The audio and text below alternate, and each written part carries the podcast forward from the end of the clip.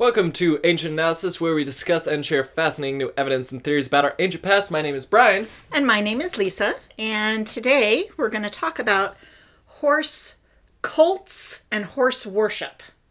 I have not heard anything about this. Exactly, which is Okay. why I was interested when I kind of stumbled across it. I was looking into something completely different, or what I thought was completely irrelevant.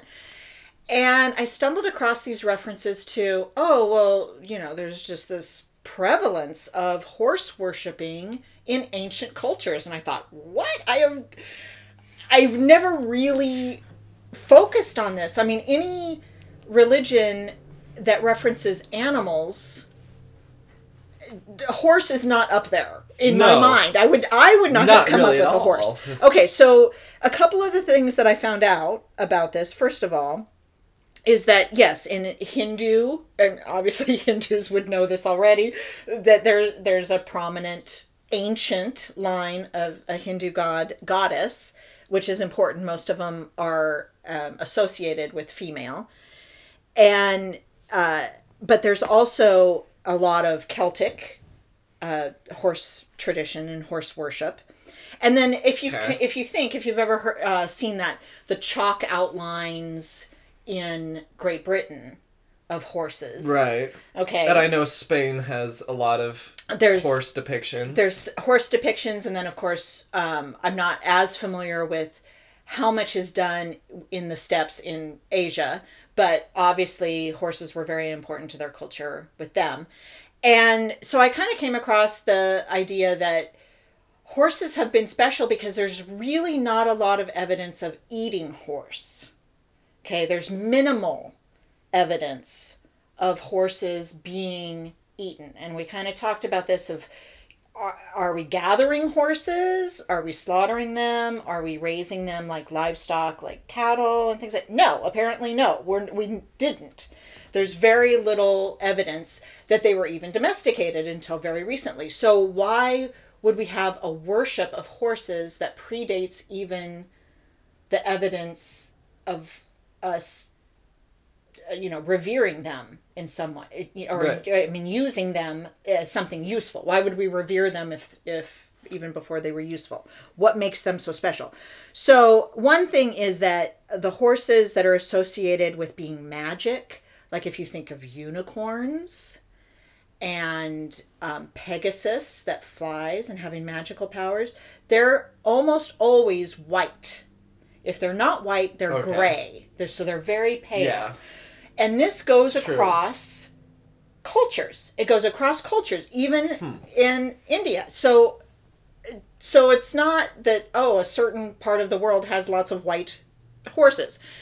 Um, Well, it's, and, you know, it's that was- the white one is special. I was some way. about to say that could just be because white is so difficult to keep clean in clothing. Right. But then again, maybe there was certainly a lot of white linen Yeah. in the ancient past, as far as we can tell. And on top of that, there are plenty of other animals that are white, Well, and if we're not, especially in the northern areas, which seems to be your sighting. and if we're not killing the horses for their meat, why are we just killing them just to use their hide, just because it's white? Right. Then we would be eating them. Yeah. But we're not. We're telling stories. So the stories that come down are the stories about white horses that then eventually have some sort of magical powers. Um, and that then is interesting. And then the other association that goes across the board, which I think is really strange, is that the horses are always associated with water. Now, this is just Okay, really bizarre. Okay, so Pegasus, Because I do not think of swimming when I think Exactly. of a horse. so Pegasus was sired by Poseidon. okay. Okay. I didn't know that. Yes. So okay, and then um, and then in other cultures, the other stories are that horses came out of the water or had some sort of relationship with the water gods and deities, or there there anyway, or or water deities rode them and then they sort of start to morph into this idea of um, like a sea creature like a loch ness monster. Okay so it's a horse but it's a seahorse and then it kind of evolves into they can go from water to the land and especially if they're white then they're magical that way and they can kind of transform and sometimes they're shapeshifters anyway this just it, it was really weird and it went all around us and then even like loki in norse mythology changed into a female horse at one point in his life's stories, uh, which I had not heard that either. And and so these are very strange. But the general idea of horses was that they were worshipped for fertility. Now again, this is weird to me. I would never have chosen a horse as being the representative of these things. So, Well, and especially because riding horses and using horses as an actual useful animal is very recent. it's very recent and we're getting milk which has to do with babies. Like i'm trying to follow the the line here of thinking. We're getting milk that would that we are associating with nursing our babies. We see goats and cattle and the things that are around us are nursing. So why would a horse be fertility? Now obviously there's sort of this virility of the male horse that you could associate but horses aren't I mean they're they're big and they're mean and I don't want to get in a fight with one, but they're not vicious. It's not like a bear. If I have like a hunting culture or a warrior culture, would I choose the horse? I would say you would if you were writing them because Well, at that point. But yeah, no, before that, yeah. Exactly. Where does this come from? I, I so I don't know, I don't know. where that comes from, but it's like fertility and, And life. Especially, yeah, the connection with the water, I really don't yes, get. and the water brings forth the life. And then there's these magical sort of horses that that go from one place to the other and morph into so not only like a sea creature like a Loch Ness monster type of creature but even evidence in like China uh, with the horse which is one of their astrological signs. Um, so it that is an important animal in their stories, but it there's evidence that it morphed into the idea of the silkworm, which apparently kind of looks like its head kind of looks like a horse. So I guess that kind of makes sense. But there's Okay. stories about that that it's related to silk, and then also related to dragons. So again, it morphed into now I fly and I breathe fire, and and so all of these sort of mythical creatures, the unicorn, a Loch Ness monster, and a dragon, are coming from the idea of a horse, which we did not necessarily use. Now, Right. the, the whole reason I have to just sort of briefly reference the whole reason I got into this is because I was looking into the idea of hair. And horse's hair and the horse's mane kept coming up as being important to human like decoration like wigs and stuff like that it was from oh, horses hair Oh, and i thought I didn't even think about that. You know okay and that's that a whole different explain. subject No, hold on, really quick. like what is going really on quick because you had mentioned uh, looking at the greeks how annoyed you were with all the yes plumage which is what started helmets, this yes. Which yeah that Okay. explains that. Yes.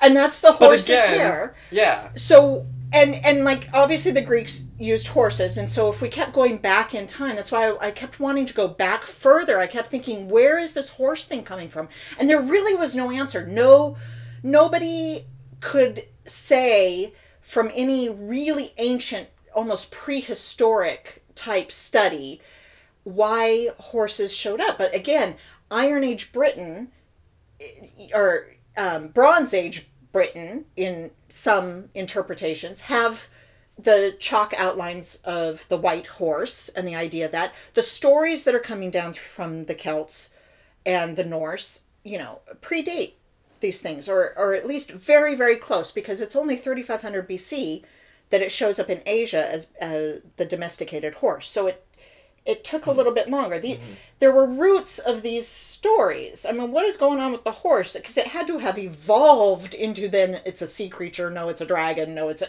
you know, like, Right. that- that's over time that these stories um, sort of evolved. But the one other thing I just wanted to mention really, really quick that I stumbled across, which I thought was so weird and I saw no other connection with this, but one of the goddesses that is associated with the horse is a woman named I think it's Epona and she's Celtic, so if you think of like the Irish Isles and she is often depicted with holding heads of two horses. She's standing between two horse heads and she's holding them. And I saw a picture of this and it looked exactly like all of those other ancient king, what is it, the mythical king uh, picture of a, of a, per, a human figure with their hands out and having two Right. identical symmetrical things on either side of them. Yeah. And so And that's that's- been that's superimposed. yeah, that of a whole different other thing.